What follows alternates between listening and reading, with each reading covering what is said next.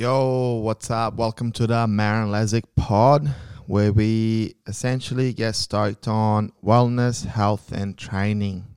Um, today's pod is brought to you by TRX Training Sydney. Uh, we are doing online classes, so make sure that you go on to trxtrainingsydney.com or you can go on this website, marinlazic.coach. Hit me up and we can talk training. Uh, training on TRX, we can talk about kettlebells, we can go talk about health coaching or whatever. But make sure you check it out and hit me up. Now, today, uh, excited about this one because it's uh, a friend, uh, Marcus Hamill, who is actually a meditation teacher. Now, um, Marcus and I have worked on a couple of sporting training camps with our water polo teams where uh, my role was a strength conditioning coach and Marcus was in charge of recovery, meditation, and yoga. So it was a really nice balance. Um, and I learned a lot uh, from working alongside Marcus. Uh, what I love about Marcus and his meditation teacher teaching is not just that um, it's about meditation and spiritual stuff, but there's a lot of science uh, behind it. Uh, Marcus himself does geek out on science side of meditation. Uh, so today was a really good chat. Um, honestly, I can talk to Marcus for hours about all sorts of stuff, and every time I have you know, I caught up with Marcus, whether it's in a camp or in the surf. We just talk for hours about all sorts of stuff, and I always come come away feeling so much more positive, so much better, and so much more educated. So, fully stoked to uh, share Marcus with you guys and uh, learn all things uh, meditation. So, we talk about meditation, his journey on becoming a meditation teacher, which is cool. Uh, we talk about benefits of meditation. Uh, we talk about breath work. So it was a cool little chat. Uh, I hope you enjoy it. Uh, if you do, please hit up some stars, five stars only. And yeah, let's get into it.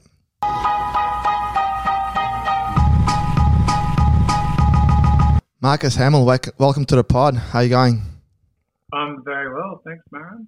Thanks, thanks, thanks for doing this. Um, we'll get into it. For my audience that doesn't know who you are, uh, can you tell us a bit about yourself? Yeah, so um, I'm a meditation and yoga teacher. Actually, been doing that for the last uh, six or seven years. Prior to that, I was a director in the film industry for a long time. Yeah, cool. And um, what inspired you to kind of get into the um, meditation firstly and then teaching? Yeah, so well, I came to meditation around about a decade ago. Uh, like a lot of people do through crisis, actually through a bit of a personal crisis. It doesn't always need to be like that, mind you, but it's certainly, I was a slow learner, so I, I had to wait till I was in crisis to come and make the change. I was working as a director in the commercial space. I, I wouldn't have even self-reported as being stressed if you had have asked me at the time, but evidently I was because eventually I had a massive anxiety attack. And, you know, what led to that was, I guess, just a whole series of minor lifestyle choices that end up being your life, you know, the way, the way I was eating, drinking too much, going out too much, working hard, the stress of being a freelance director, you know, super busy when you're busy, making a lot of money, and then, you know, stressed out about not getting work when you don't have work. And I had a young family as well. I had a couple of young daughters at the time as well. And still have young daughters, but they're just not so young. Um, and yeah, and uh, one night, um, funny enough, just after my 40th birthday, so I guess you could call it a midlife crisis as well. Although I don't think I was actually thinking about it like that at the time. I just my nervous system just literally tipped over the edge, and so it was probably two nights after my 40th birthday, and I I remember it very distinctly. It was just you know a normal normal night going to bed Monday night and just as I was falling asleep, I woke up just in total anxiety. I didn't know it was anxiety at the time. I didn't know what a panic attack looked like, but I literally felt like someone had shoved a needle of adrenaline into my heart. All my boss, all my body was cramped up. I couldn't breathe. It was terrifying, absolutely terrifying. And you know, in the morning, it lasted most of the night. And in the morning, I kind of did a little bit of um, Dr. Google, got online, and, and I realized that I'd had a panic attack. And that was kind of the start of my journey, I guess, because from there, I don't remember exactly how long it was, but it feels like it was around about two weeks or so where I was really tinkering on the edge where I wasn't actually worried about anything except for having a panic attack. I wasn't having anxiety over anything in particular, but I was worried about having another anxiety attack. And that kind of feedback loop of anxiety was very much alive in my nervous system and my consciousness. And I couldn't talk about it. You know, my, my wife, Cass, would ask me if I was okay, and I couldn't really even talk about it because talking about it would trigger it. So I was very much stuck in this dark space for a couple of weeks. And as I guess grace would have it, um, a very old friend of mine, Gary Gorrow, moved back to Avalon, and I hadn't seen him in around about a decade, I guess, something like that. And I ran into him, and he just looked like a completely different person. I just couldn't fathom how radiant he was. He was just, he looked so healthy, he looked so calm, he looked so present, and I just this massive change had happened in him, and it made me inquire, and I started asking him questions, and I discovered that he you know, in the process of the, you know, decade or so since I'd seen him, he'd moved out of the film industry and out of fashion and he trained to become a meditation teacher and he'd been meditating for, I guess, some time but prior to that. And that was it. That was the start of my journey. As soon as I saw him, I was like, I need to find out how to do this. I booked into a introductory talk that he did on a Monday night, and by the Tuesday night, I was meditating. And what um when you if I'm not sure remember, but when you googled uh, well, what did you go? Did you Google anxiety? Did you Google stress? Like, what did you actually Google that? Uh, I think I actually just Googled the symptoms. I don't because yeah. I didn't I didn't really know what it was. I kind of knew that I was having some sort of mental breakdown, but I didn't.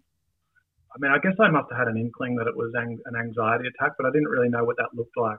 Because anxiety attacks, I've since come to discover from working with a lot of people with anxiety, is they they can present really differently.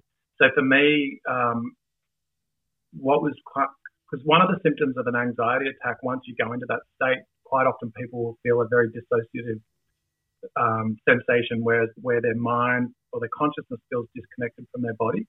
But that actually happened to me prior to my anxiety attack. That's what actually triggered my anxiety attack. I started feeling like my consciousness somehow disconnected from my body and I felt very out of body and that triggered the anxiety. So I kind of had it had it the other way around. Yeah. Um, so it wasn't so obvious to me what was going on. So I think I just Googled all of those things and then it became pretty clear to me. I think Cass was also saying to me it's just an anxiety attack. And um, it's just hard to kind of fathom that when you don't think of yourself as being stressed. Yeah, no, for sure. And I, I reckon, well, yeah, a lot of people will be probably feeling this right now. Um, out, of, out of curiosity as well, when you Googled that, did meditation come up on Google or? I don't think so. Yeah. I don't remember that. I don't. I certainly don't it wasn't part of my way to that path. I didn't, um, you know, I feel like I was just really lucky or really graced to find that path because I mean, the reality is if I had gone to a doctor, then there's a very good chance they would have sent me to a psychologist or a psychiatrist, and then there's a very good chance they would have told me to medicate. Yeah. And I don't think I would have done that, but a lot of people do. Hmm. And really, you know, from my point of view, what I've come to discover through the practices is that for the most part, anxiety, depression, insomnia, all these things are really symptomatic of a mind body system that's out of balance. So, getting to the core of what's going on and balancing that is your foundation, you know, not masking it initially with, with drugs. And how, so you started meditating, how long do you think it took you to feel better? Like, as in how how long, how many hours or sessions, or I mean, how often did you do it? Mm. Yeah, so as I said, I went to this little talk on a Monday night where Gary described all the benefits of meditation and how the particular practice that I ended up learning, Vedic meditation, how how it worked, what it was about, the tradition that it came from, um, you know, how the course was structured, all that stuff. And the whole time that he was talking, I was just thinking, shut up and teach me. Because I just, I already had decided, I'd already decided by looking at him that there was something in this. He, just, he didn't need to convince me. Um, but so anyway, the course started the following evening, Tuesday, Tuesday evening in Avalon, 6.30 p.m. It went for 90 minutes, four nights in a row, four 90 minute sessions. I remember the first session, I was initiated into the practice and that was done one on one. And then we were in a small group. There was about six person. Cass actually joined the same course. So I left. Gary taught me, gave me my mantra. Word mantra means mind vehicle in Sanskrit. So it's a little kind of, it's a sound, no intentional meaning, just a, a kind of vibrational sound that has the quality of calming the mind. He taught me that, um, taught me some simple instruction on how to do it. And I dropped in. I really dropped in in that session. Never had uh, an experience like that. I actually, for the first time, I guess I was experiencing myself before the mind, knowing myself as something other than my thoughts. Very profoundly powerful experience. And I walked out of there, and I remember Cass was coming to do the session after me. And I walked out of Gary's studio, and you've got to remember, I was coming from a state of heightened stress and anxiety. You know, I was feeling really out of sorts. And I walked out of there and I felt very calm. I was looking around. It was a beautiful afternoon and it was in summer, so daylight savings. There was still plenty of daylight after I finished and everything just looked different. I felt like, I actually honestly felt like someone had wiped a foggy windscreen clear and I was looking out of it for the first time with, with clear vision.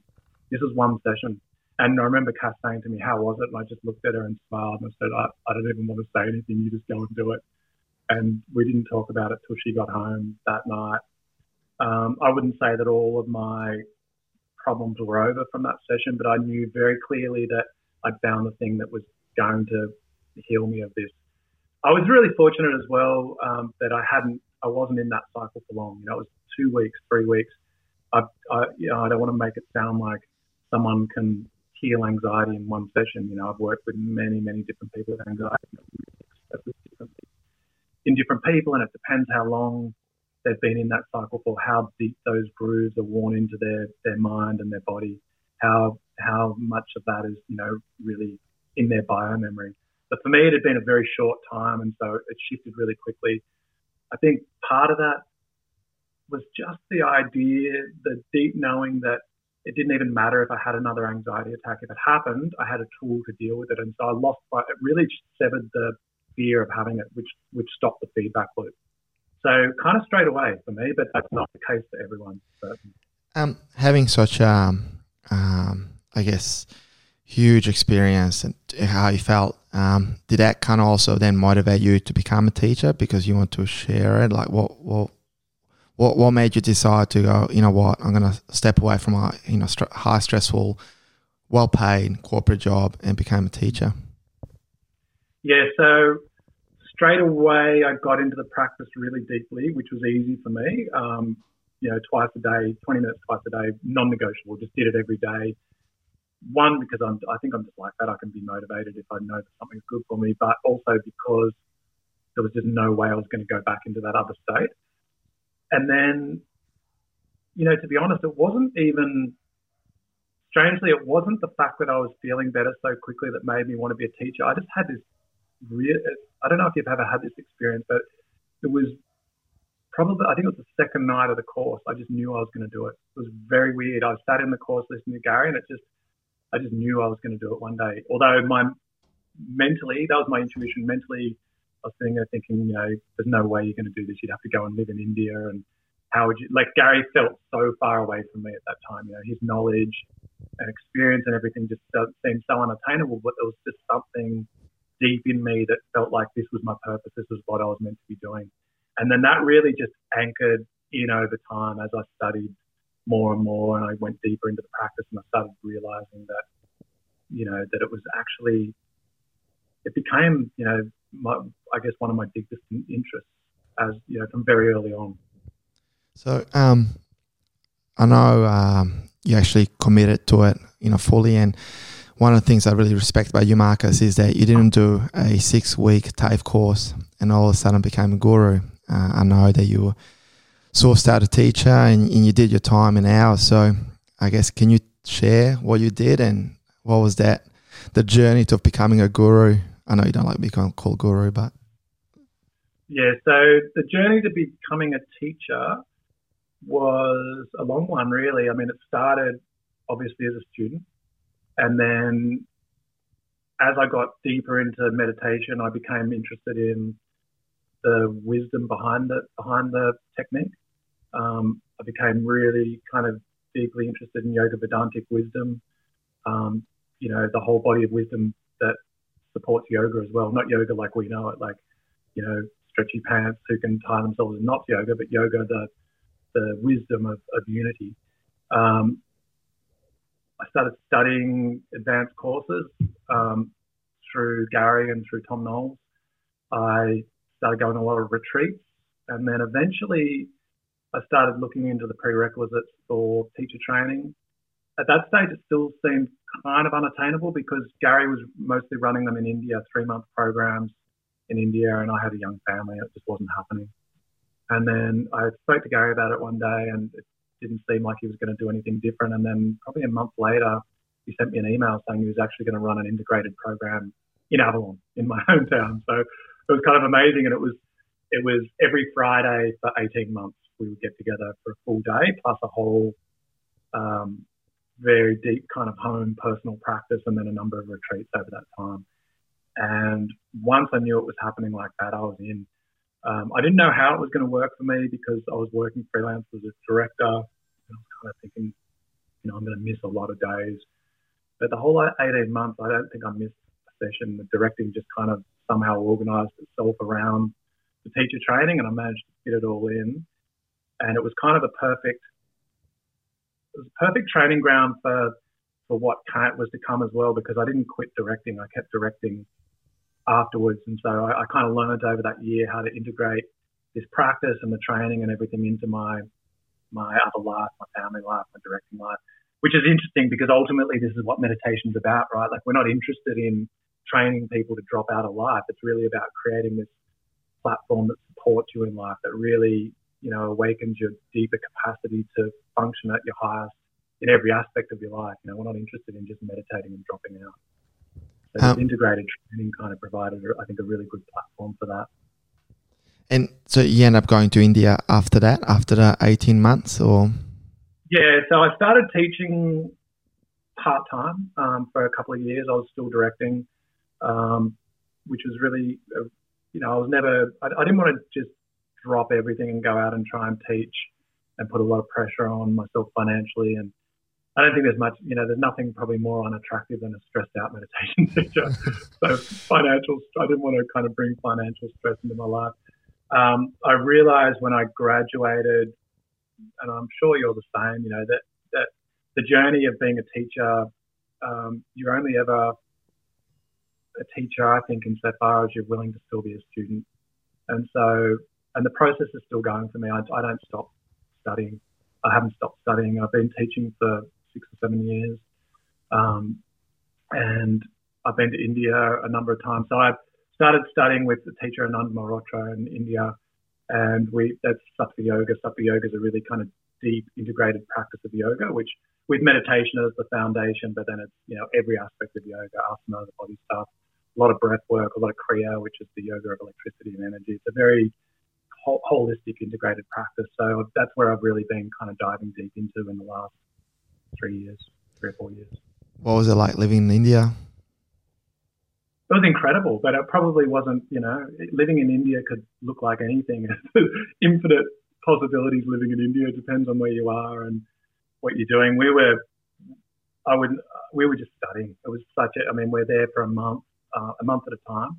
Been there twice for a month at a time, and it's just six days a week, um, long hours, you know, pre-dawn to sometimes late at night, six days a week, half a day off.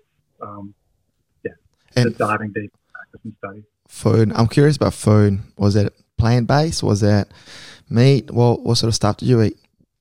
Uh, so I was in Rishikesh. Um, Rishikesh, as the we're out of Rishikesh, um, where the, where we're studying, but Rishikesh as a town is entirely vegetarian. It's kind of amazing. Um, no alcohol either, which took me a while to realize. You're just kind of sitting around in cafes and restaurants and thinking like something's just a little bit different in this town, and then you realize there's no one drinking anywhere. Um, I don't even know if it's, I don't think it's the law, it's just the town, just the way they operate. Um, the food at is pretty simple. Um, a lot of, lot of kind of um, kitcheries and curries and lentils and vegetables and um, just plant based stuff. Um, good food, really good. I mean, in town the food's exceptional. You know, it's all sorts of Indian curries and delicious. yeah. reason why I asked that question is obviously um and correct me if I'm wrong, and I want to talk about benefits of meditation, but part of it's also to de-stress your body. Um, and if you are eating bad food or drinking, eating sugar and stuff, that's going to just add to the stress. And I was just curious, like, I guess in the town that seems to be known for meditation and yoga, they seem to, whether by choice or I'm not sure why, but they seem to kind of take away all stuff that would potentially put extra stress on your on your body. Yeah, that's an interesting question because what I love about yoga, the Yoga Vedantic system, which you know meditation is a foundation base of, is there's no rules. It's not like a religion. It's not a there's no it's not a dictatorship. It's actually just a system of expanding consciousness and expanding awareness. Now, what happens, I think, over time is things that are no good for you naturally fall away.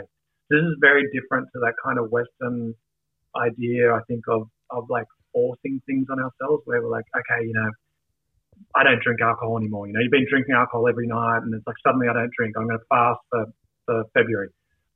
Um, go for a whole month and then you get to the end of the month and the first thing you do is drink again.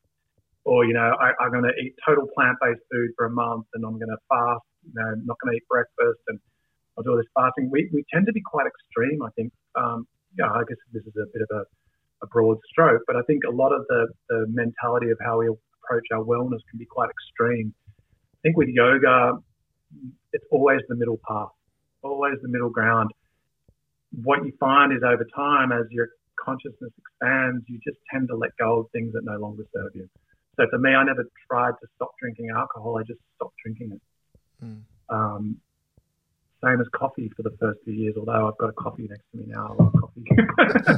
uh, I, you know, it things just fell away naturally, and then when that happens, it just becomes your life rather than something that you're forcing upon your life. It just becomes your life. Um, eating well became a natural expression of feeling good. I, I would say that consciousness is primary. The mind is is the foundation of everything. Our whole experience of life is literally filtered through our state of mind, through our state of consciousness. And so when we deal with the state of consciousness first, then naturally things start to flow from that. Eating well starts to flow from that. Wanting to exercise starts to flow from that. Um, you know, possibly letting go of drinking and other habits that don't serve you anymore. And then when it happens naturally, you're not repressing it. You know, when we tend when we repress things, it tends to come out in other ways. That's a really good point because I guess um, a lot of people being stuck at home or working from home have gone to the extremes I know in my of community, I've seen on social media people wanting to run 10Ks a day, which they never used to run full stop. Um, or, you know, go on these crazy fasts because they're not eating so well because they're stuck at home. So I think you make some pretty good points. Um, on that, Marcus, um, I guess we touched on a few points of benefits of meditation, but how would you, I mean, we spoke about anxiety, um, you know, potentially helping with depression. What else would you say the meditation is good for? Well, just spinning off what you just said, you know, this, um, I'll come to that answer, but I just want to kind of touch on what you just were saying before. So, because I'm seeing this across the board as well, that as we've been in this kind of semi, well, it's not really a lockdown, but ISO situation, that people are, in a lot of cases, going to a lot of extremes and really trying to fill every gap of time. It's like suddenly we're, you know, making sourdough breads and we're, we're making kombucha and we're exercising and we're doing it. It's just kind of non-stop. And I think this is the, the tendency of the human mind. And this is what's got us in this situation in the first place is we just, I don't mean specifically the virus, but the situation we're in in society at the moment is that we, most of us are so uncomfortable being with ourselves, just being present with ourselves. And in, in a time where there's actually an incredible opportunity to slow down, to be present, to connect with, you know, the people you live with, your family, your kids, whatever situation you're in, or and fundamentally to connect with yourself, to stop and to realign and to think about where I'm headed in life. Many people just seem to have you know, in the guise of wellness, seem to have just covered up that opportunity by remaining busy. You know, uh, making, going to town, making healthy food, doing exercise, reading self help books. It's like, it's all good. But again, coming back to what I was saying before, the, the middle path, you know, when we, when we fill up every second, we're actually missing an opportunity to be present, to be with ourselves and to actually potentially get some deeper wisdom and intuition in, into what we want from life, what our purpose is, what we're here for and we're just hiding hiding behind all of this busyness, you know, the, just the busyness of being busy. And so I would say one of the great benefits of meditation is it allows you the capacity to be with yourself comfortably. Um, not always comfortably at, the, at first, you know, sometimes when people learn to meditate, it's really uncomfortable being with themselves. But over time, we start to become more present, more able to be in silence, not be distracted. You know, when we're standing in a in a line to get a coffee, we're not having to go to our phone and check Instagram to distract ourselves. We're able to be with the of isness, to be present to life. This is mindfulness, right? The, the, the big kind of buzzword in this in this kind of meditation space, mindfulness. You know, what is mindfulness? Mindfulness, I would describe as present moment, non-judgmental awareness, the ability to sit with the present as it is. And meditation really is a prerequisite for that. You can't be mindful without a practice that allows you to transcend the mind. So basically, meditation, I would define meditation as being, at least from my point of view, um, a transcendent practice, a practice that allows you to dive beyond the surface level of the mind into the intrinsically quietest parts of the mind. Essentially, allowing you to meet yourself before the mind or beyond the mind, to know yourself as your true self, not not just so uh, I'll let me let me backtrack a little bit. So you can think of your mind being like an ocean. So the surface level of the ocean, we know, you know, any wind blows like the mind, the surface level of the mind. One thought leads to another, leads to another. Before you know it, you can be totally catastrophizing about something that's never even going to happen. You know, just projecting into the future. When we dive beyond the surface in the ocean, we know that it becomes quieter and quieter and quieter. This is the nature of the mind. So when we're meditating with a proper technique, what we're doing is we're actually, we're not even trying to create stillness, we're accessing the stillness that's already there buried beneath the noise. And when we access that state, we're realizing ourselves as consciousness, not as the events in consciousness. So you can think of yourself as consciousness and your thoughts as being events in consciousness. When we sit in that space of deep silence, deep presence, deep stillness, and we come back into the busy life, over time that stillness main, starts to maintain, it starts to permeate every aspect of your life. And so it really builds the capacity to be with the present. One of the biggest, um, you know, reasons why you would meditate and, and one of the major benefits of meditating is present moment awareness. Reason being, if you're not present, where are you? Life actually only exists in the present moment. It's a, it's a cliche, but it's totally true, right? If we're, if we're drifting on off worrying about the past, projecting into the future, we're actually missing life in the only place that exists. And you, I'm sure you know this from having a beautiful little daughter. Um, kids can be, you know, it's innate in them to be present, and they really kind of hold a mirror up to us when we're not. They really, uh, they they feel our energy and they know when we're not with them, and they really, um, they really start acting out when we're not with them and it's kind of like a wake up call. Come back, Dad. I'm here. I, think you, you probably. Uh, I just think you hit the nerve with a lot of parents, especially the ones that had to work from home and have kids as well. I, I know a few of my clients and friends that have really struggled to, you know, be present with a kid as well as trying to work, which is impossible, and kid kind of basically calling them out for not playing or doing whatever. So that's a very good point. It's really one of the things that I noticed um, a dramatic shift in me when I first started meditating was I came to the realization that I was never properly 100% present in either space, which actually essentially means you're not present anywhere. Hmm. So if, if you're experiencing that when you're with your kids, if you really stop and look, you'll realize that you're experiencing it at work, you're experiencing it when you're out surfing, you're experiencing it when you're hanging out with family, friends, because, you know, what you're seeing in one space, you'll notice is, is across the board.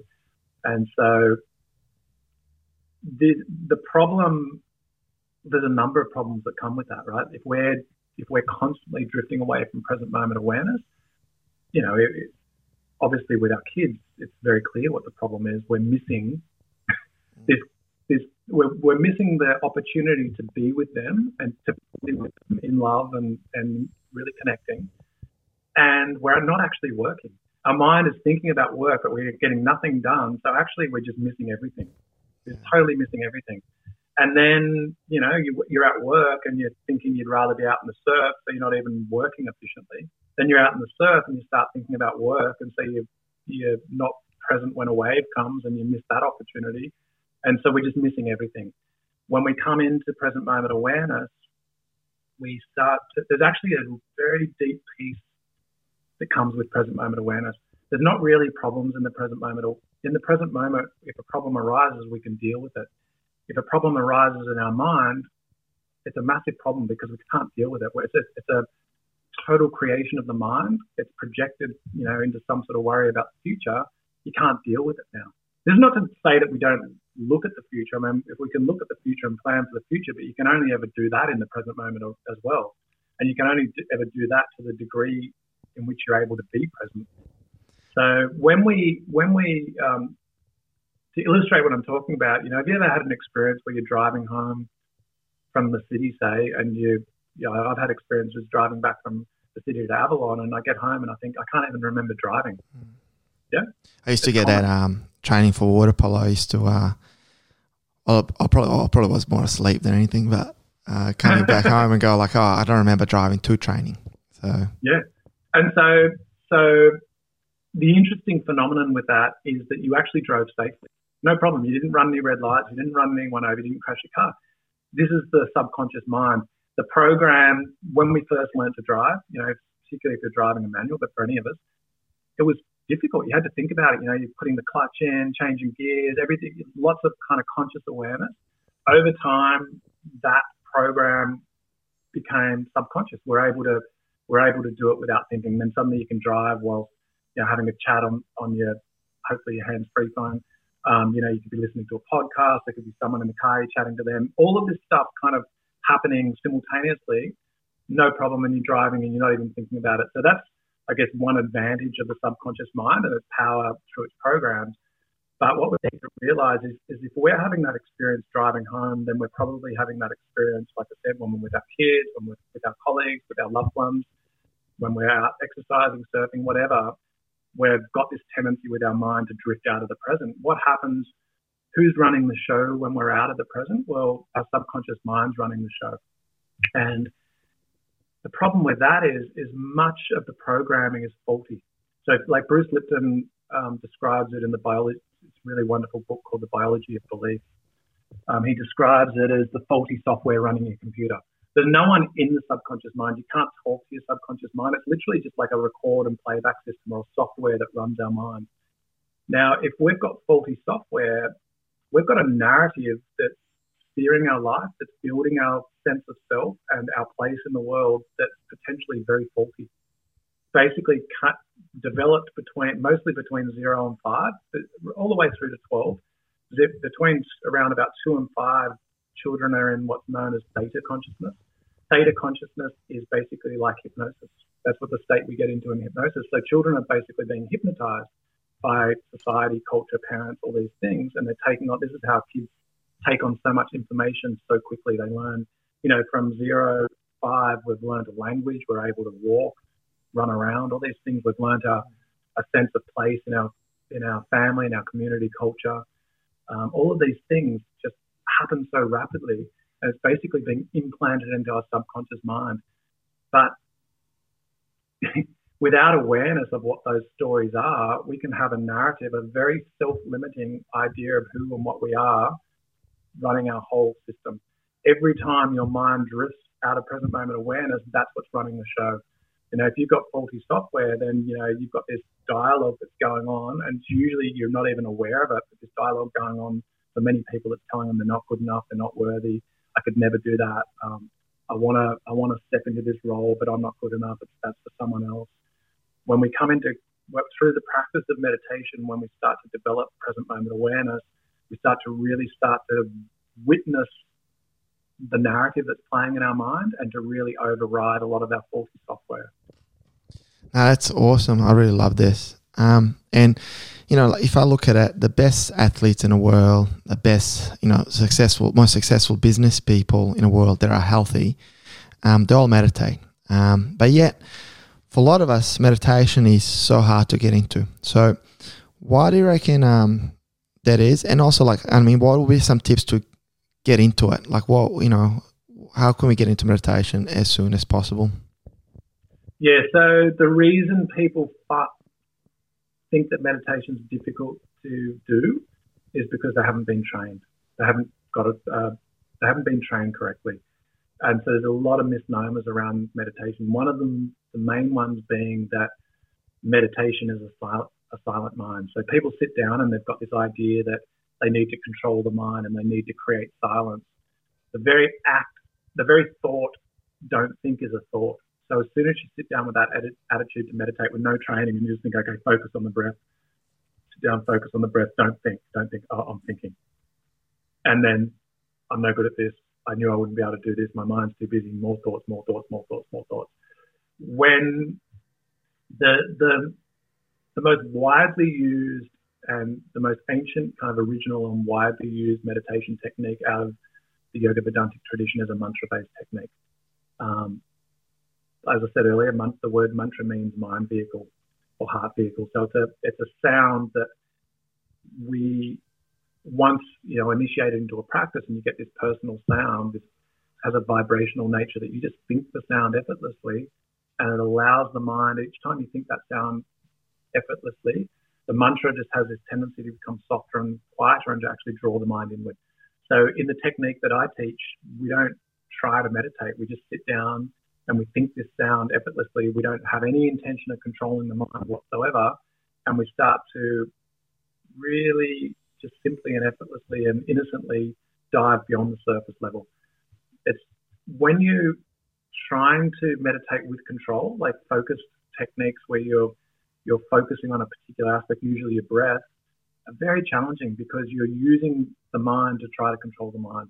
And so a lot of people's sort of entry point into meditation is is um, you know, at the end of a yoga class, focus on your breath, or mindfulness, where they might say, focus on your breath like your life depends on it. This can be very challenging for someone who hasn't done any mental training. But when you learn an effortless technique, you realize thoughts are not the enemy of meditation. Thoughts can coexist within meditation. We're actually just effortlessly diving beyond the surface where it naturally becomes quieter. Anyone can do it. With the right training, anyone can do it. No, that's that's cool. Um, so you're saying we need a coach, basically. Like, uh, if I was going to learn to play tennis, I should get a coach. If I was going to learn to um, learn to surf, I should get a coach. And you're saying that if I want to learn to meditate, I should probably get a teacher. Yeah, I think ultimately a teacher is a very useful thing mm. for sure. You know, and even as a teacher, I still have a teacher. No, totally. It's part of the, the tradition of the you know part of the, the tradition that these practices come from is you have a teacher. Yeah. Now you don't need a teacher, but it's always I mean, why, if, if someone else has already kind of gone along that path and already has a degree of mastery and can help you attain that degree of mastery, why would you try to develop it yourself? Yeah. You know, there's no point going and kind of trying to cut, getting a machete and cut your way through the forest when there's a well-worn path. Now, the path to, to wellness, you know, as you know, is, is very unique and different for everyone, but there's certain certain features that I think are good for everyone. And like I said before, you know, one of the main reasons you would meditate, I would say, is because your whole experience of life is actually an experience in consciousness. This is not some sort of esoteric idea. This is the truth. Every experience you have is filtered through your state of mind. Now, you walk around in, in rose glasses, the whole world looks rose, right? you everything you look at looks rose. You've got no, you are unable to distinguish. You're not able to pick up the greens in the trees or the grass. You're just seeing reds. You're not even able to pick up particular nuances in the red. You're just seeing a particular kind of color of red. Now, if we're walking around angry, then that's what we experience. Yeah, for sure. Life kind of is like a feedback system. If we're angry, we just get anger back at us.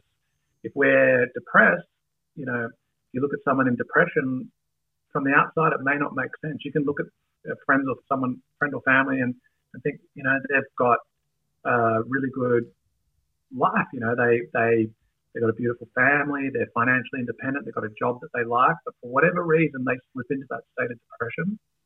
From that state, the only experience they can have while they're in that dark hole is depression. Every experience, you walk out on a sunny day down the beach, there's, there's you know the, the water's sparkling, it's beautiful offshore winds, it's a crisp autumn morning, still depressed. You know that's the state of mind. Now, if you've got a a practice like meditation that fundamentally alters your state of mind, that uplifts your state of mind, that uplifts your experience of life, why would you not do that as a foundation? And it's mm. simple. You don't need a teacher. You can start with an app. You can start, you know, Googling and looking online. But ultimately, I think for most people, they're going to come to a point where a teacher can be really useful because an app can't really guide you in your the nuances of your subtle experience. Everyone's experience as we move into these kind of these evolutionary practices, everyone's experiences is different. And so for me, anyway, it was incredibly helpful. It has been and still is incredibly helpful to have a teacher to guide me for sure. That makes sense. Um, speaking of apps, uh, I know, which I said we need a teacher, but any particular apps that are kind of a good starter that you would think it's a? Uh, I I couldn't really recommend any because I've never gone down the path. To be honest, I've you know I learned from a teacher straight away, so I never had the need to go and look at an app. Um, but I'm sure you know I, I think things like Headspace. Um, you know, I'm sure there's things out there that you can just dip your toes into. Yeah. Um, we're actually going to be releasing a, a beginner's um, meditation mindfulness breath work thing through the Sattva Life soon as well. Um, there's many ways to dip your toes into it. Yeah. But ultimately, you know, learning learning a practice and learning how to do it properly is, is very beneficial for sure. I'll put stuff in the show notes. Um, now, a few years ago, uh, I went for a surf trip to Mentawais, and I was pretty excited. It was my first trip uh, surfing the reef, and my biggest fear was getting smashed in the reef. And I think might have been you before the trip. You said, "Oh, potentially work on your breath work," and I was like, "Whatever. What would Marcus know?" And it wasn't until I had my first wipeout and I got held underwater for what felt like six minutes, even though it's probably ten seconds, and it was the first time kind of came to my attention the whole breath work and I remember talking to a few guys on a boat about it and and then fast forward a few years uh, on uh, you and I worked with um, one of the water polo teams and you um, introduced them to breath work um, mm-hmm. box breathing from my memory um, what what can you tell us about that I know you're a surfer and I know um, you, you, you surf some pretty big waves bit bigger waves than mine but um, breath work what can you uh, tell us about that yeah, so I would say that when we look at the whole system of of yoga, breath is a foundation, right? It's a foundation. Like, well, meditation's a foundation, but breath is a very integral part. Um, and you know, from you know what you teach as well, that breath is a kind of primary aspect of our health. When we learn to breathe properly, we can totally change the state of our health. I would also add that the breath and the mind flow together. This is a very clear thing that you discover when you when you start going deeper into meditation and breath work. Where, if we consider, you know, back where I started with anxiety, under a, in a stressed response, what you'll notice is the human body starts to uh, shallow breathe, start to breathe in this very kind of quick sort of way. Now, when we're breathing like that, we're actually creating a feedback loop where we're telling the mind that we're stressed, and then the mind's telling the body that we're stressed, and then we continue to breathe like that, and so we stay in this this kind of feedback loop of stress. Many people are shallow breathing all the time. In fact, it's the normal. I'm sure you see it with your clients. It's one of the most normal things. You know, when I first start working with people and teach them to meditate, I'm always looking at how they breathe. Just and I can see a vast majority of people breathe in the upper parts of their lungs um, so to begin with, what we need to train is just simple, simply how to diaphragmatically breathe. It's the simplest thing.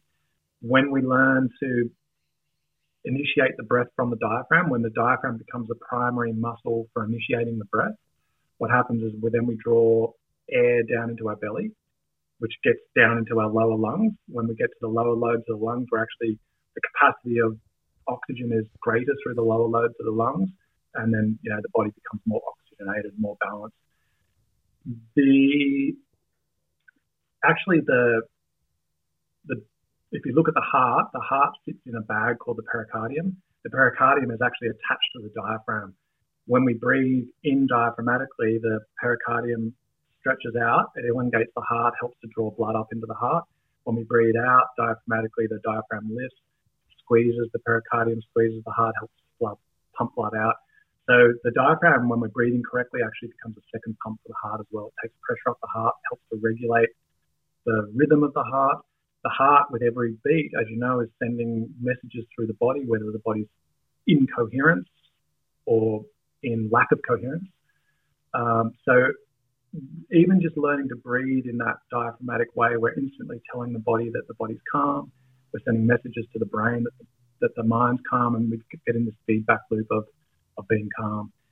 Uh, so yeah, that's not that's really just your foundation. And then when it comes to surfing, I mean, there's many other breath. Breath is like I kind of look at breath like playing the drums. You know, if you just if someone just says they can play the drums and then they just come and play one rhythm with a band, it's not going to work, right? And so the breath's the same. We've got different through what we call pranayama. Pranayama, prana, prana, it means life force. It doesn't just mean breath; it means life force. But the access to life force is through the breath.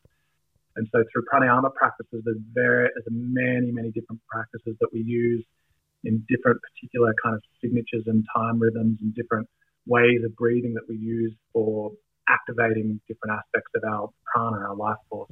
When it comes to you know surfing, if you're looking at increasing your breath holds, then you know you need what you're really primarily doing is trying to get the body used to carbon dioxide.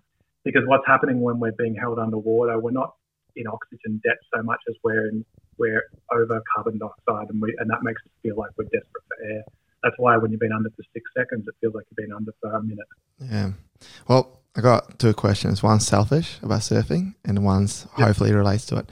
Um, do you do breath work exercises before you surf uh, big waves? Now, for the audience, um, Marcus surfs some stupidly big waves, and I'll put a picture on um, on um, on a, on the show notes. But obviously, you had some white wipeouts in your time and held downs. But would you do breath work before you go out? Yeah, always. Um, yes, definitely. So I do what I would. I mean, I guess like anything, there's there's what you're doing daily, and then there's what you do prior to the. You know, like if we're looking at another form of athletes, they're doing all their training, and then they're you know stretching and warming up before an event. So I do both. I do breath work is very much a part of my daily routine. Um, I do a lot of breath work that I would say is kind of quite similar to Wim Hof. So it's a lot of, we call it in Sattva Yoga, it's called cosmic breath. Very similar, slightly more, I guess, subtle, sophisticated way of doing what Wim Hof does, but very similar practice. So essentially increasing the body's capacity to deal with holding your breath for longer periods of time and also on empty lung holds, increasing the capacity to deal with carbon dioxide, um, to stay calm in a breathless state. Do a lot of that and a lot of practices that just build the diaphragm, build strength in the diaphragm because the diaphragm's a muscle. Um, and then prior to surfing, I would always do warm up stuff, so stuff that warms up the diaphragm, and then breath holds. I do a lot of. Um, I would start with em- empty lung breath holds, getting used to car- that um, carbon dioxide feeling, and then full lung breath holds. And I usually um, would do some Wim Hof style breathing, some cosmic breath stuff before I go out as well. Um, and then I find, you know, as you would know from from coaching athletes, different athletes operate at different levels. So some people are going to operate better in a very heightened state. But for me, um, if I'm approaching waves that are pushing my comfort zone, I, I need to calm down, not get more excited. I'm already, you know, anxious in those situations. So then I'll do, I'll use the breath also, not just prior to surfing, but when I'm out there, I'm constantly coming back to breath and breathing diaphragmatically um, while I'm out there to stay calm and to help regulate and also to help oxygenate so that if I do wipe out, I'm, I'm, the body is already full of oxygen. Um, um, so yeah, multiple aspects to it. Well, no, you, you, you just did an awesome job of leading into it because my question was, do you get scared in big waves? And it sounds like obviously there's a bit of anxiety. And where I was going with this is um, there's going to be a lot of people facing a bit of fear, um, whether they're losing their job, having to get a new job, or whatever. Um, and yeah, like I, I think it's you just basically kind of answered it. Like you know, if you're facing, or would you recommend if you're facing, you know, a bad interview, a job interview, whatever, would you basically go to a similar routine on what you just said? Like you know, calm yourself down, breath work, using the technique you learn from meditation, or is there any particular techniques you would recommend? Yeah, so I would say that ultimately it would be very good if you're already meditating. Um, the whole system that I teach is really it's more about prevention than than cure. You know, it's sort of like Eastern medicine as well, that they work with curing and we can use these practices to help us once we're in that state. But the ideal would be to do the practice so you're not in that state, so that you're feeling calm, centered, balanced all the time. But that doesn't mean that we don't be, get put in situations that challenge us. Like everyone has, I guess, a boundary of where we feel secure, and, and when we step over that, where we're facing some fear. I'd say that when you've got a solid meditation practice, you start to become more and more comfortable with stepping into fear, stepping into the unknown. It starts to become an area that you play with a lot more, pushing boundaries. And that's what I'm actually, if it comes to surfing, that's why I like putting myself in there. And, you know, to be clear, this is all very relative. Like if you ask a big wave surfer, there's situations like I put myself in, they, it's just a walk in the park for them. But, you know, we're talking about putting ourselves in a situation that's uncomfortable for us, whatever that is. It could be five foot or it could be 10 foot or it could be 20 foot. It doesn't matter what the situation is, but where that boundary is for you, where the comfort zone is, once you've got a practice like this, you become more and more comfortable with pushing those boundaries. And that extends into your life, right? Like starting starting new projects that you know in the past you might have put off because you didn't want to put yourself out there. Um, you know, going for that new job, quitting the job that you that you mm. despise. You know, realizing that this life is is a is a miracle and and that I'm blessed to be alive and that it's a short period of time and that you know I actually want to do what I want to do. Maybe taking that leap to actually follow your purpose and your passion, whatever it is. There's going to be discomfort. It's part of the human experience that when it's the irony of life, right? Like the only thing that's ever going on is change, but we're terrified of change. Mm. The pain that comes from change, I think, comes from the, to the degree in which we cling to the past. So whenever we're clinging to something that's changing and trying to keep it the same, that's where that's where our discomfort comes from. So when we learn to kind of let go of things as they naturally change and step into the new, then we become more and more comfortable in that space. Uh, that's what I think is wonderful about sport surfing, other sports, is that we're in this sort of environment, we're testing ourselves. It's kind of bringing out a bit more of that warrior in us that we don't get to do in everyday life. Um, but it extend, hopefully, everything we learn in these environments extend into our life. Otherwise, it wouldn't be worth doing it. You know, like you're playing elite sport or you're surfing or whatever, all the lessons that we're learning from that hopefully extend into our life. That's the point of doing it, from my, at least from my perspective. Um, so if you've got a, a, solid foundation practice, then your breath work also as a solid practice. Then what happens is you can use the breath in the day as a waking state practice. It's your kind of key mindfulness practice to bring you back to self awareness. To re- well, to use self awareness ultimately to self regulate. So if we put this whole thing in the framework of emotional intelligence, the foundation of emotional intelligence is self awareness. The meditation practice really builds self awareness and the breath work does as well. And then, but from that, if we're not practicing self-regulation, the self-awareness is kind of useless. Yeah, I'm aware that I'm acting like an asshole, but I'm still acting like an asshole. So the next step is self-regulation, and that's where the breath can be really useful. Okay, I'm going into a job interview. Oh, I'm feeling really anxious. My a really useful tip, I think, in that instance is how we frame that as well. If we say I am feeling really anxious, it's actually become existential. You've created a state where your whole sense of self is defined by this fleeting emotion of anxiousness. If we can even just define that as being my body feels anxious, we're creating a gap where we're able to, from a deeper state, observe this, have awareness around the fact that my body feels this. Now that I say my body is feeling, you know, worried, scared, anxious, whatever, now I can start to think, okay, how can I regulate it? And the immediate way to regulate it is through the breath. So just realizing you, you tune in, you'll notice that you're breathing shallow, shallow breath. So then you come to, okay, I need to override that shallow breath. The beautiful thing about the breath, right, it's autonomic, meaning that it's part of our autonomic nervous system. It happens without us, just all day long, without us having awareness on it. But when we bring awareness to it, it's the one part of the nervous, autonomic nervous system that the average human being can control. We know from Wim Hof and other advanced yogis they can control all of it ultimately, but for the average human being, we can control the breath. So just coming back to simple awareness along, around the breath, starting to and to engage the diaphragm to breathe into the belly. There's three aspects to the way we breathe if we want to calm down. There's there's breathing deeply, and when I say deeply, it just means using your diaphragm, breathing into your belly. So you should feel your belly expand first before your chest. And then as you breathe out, you should feel your belly contract first and then your chest. A good way of learning how to do that is just to close your eyes and put a hand on your belly and a hand on your chest and start to tune into that. Then there's breathing smoothly. So you don't want your breath to be steppy. You want it to have that quality of kind of um, feeling very smooth. And then the rhythm, so the particular time signature. So it can help to start to count. So breathe in for a count of four, breathe out for a count of four. If you're doing it formally um, at home with your eyes closed or in your office or whatever, your eyes closed, you can do three part breathing as well, where you breathe in for a count of four, hold for a count of four, breathe out for a count of four. But, you know, with our eyes open, just in daily life, we can just bring our awareness to our breath. But if we can keep the rhythm, the time signature steady, keep it smooth and breathe deeply, you'll find that almost immediately your nervous system starts to calm down. As your nervous system starts to calm down, because as what I said before, that your breath and your mind flow together. As your nervous system starts to calm, then you'll find your mind starts to calm as well. Then you come into present moment awareness and you can step into whatever, whatever you're doing from that calmer state.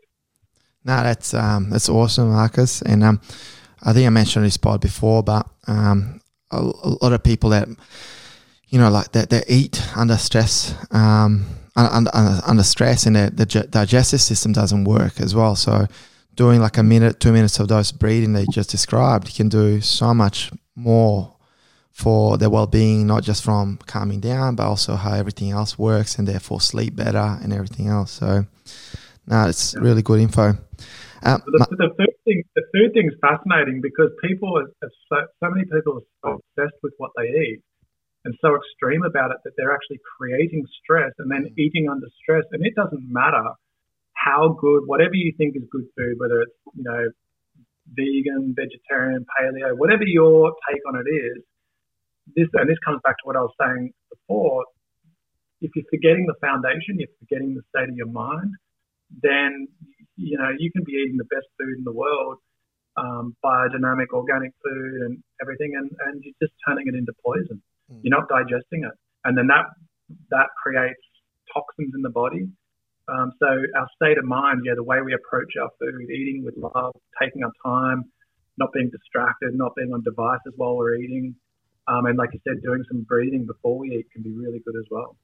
Well, I've seen even some of my clients in the past that um, they eat all the best food, but they're still inflamed, and it's because they're so high stress. They got a lot, a lot of anxiety going on. Um, Marcus, thank you very much for your time. Now, before we leave, um, people want to get into it, uh, where can they find you? What are you doing now? Obviously, you had to kind of maybe tweak your business a bit as well. Like, um, where can we uh, find you? Yeah, so I mean, I'm back. I'm back running Vedic courses now, small courses. Um, you know, we can have we can have a few people in our studio, so they're happening. I teach in Avalon um, twice a month. That's um, four 90 minute sessions. Um, get yourself sufficient in the practice. I've also been teaching Sattva meditation online, and that I'll be doing those once a month. Um, we I teach privately as well. I do a lot of mentoring, coaching, things like that. We've got an intro meditation, mindfulness, breathwork course, which I mentioned earlier. That'll be hopefully online soon. We've just been really busy trying to get that. We've shot it all. It's all it is. It just needs to get it up. Um, you can find us um, on Instagram at the Sattva Life, S A T T V A Life um, with actually dots in between the dots, the dot life. Um, you can share that in your show notes. Um, Facebook's the same. Um, website's www.thesattva.life.com. yeah, you can just reach out. Mate, I'll put it on show notes and looking forward to seeing the online stuff as well. And um, yeah, thanks very much. No worries. Absolute pleasure, man.